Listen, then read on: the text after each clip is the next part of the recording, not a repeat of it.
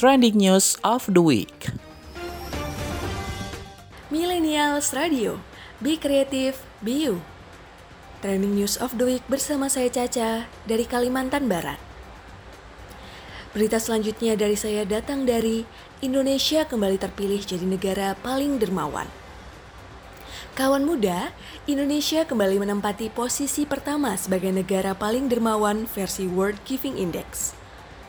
Laporan yang dikeluarkan oleh Charity Aid Foundation tersebut dibuat dengan menganalisis data dari lebih dari 2 juta orang di 142 negara.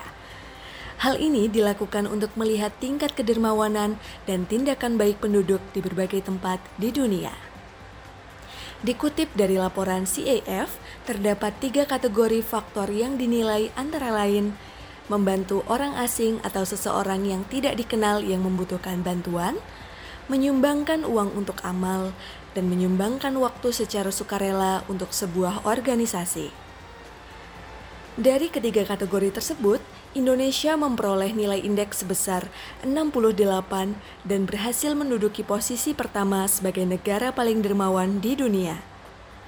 Indonesia berada di atas Ukraina yang memperoleh angka indeks 62 dan Kenya dengan angka indeks 60.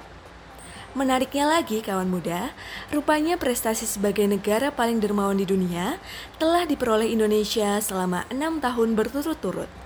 Congrats Indonesia!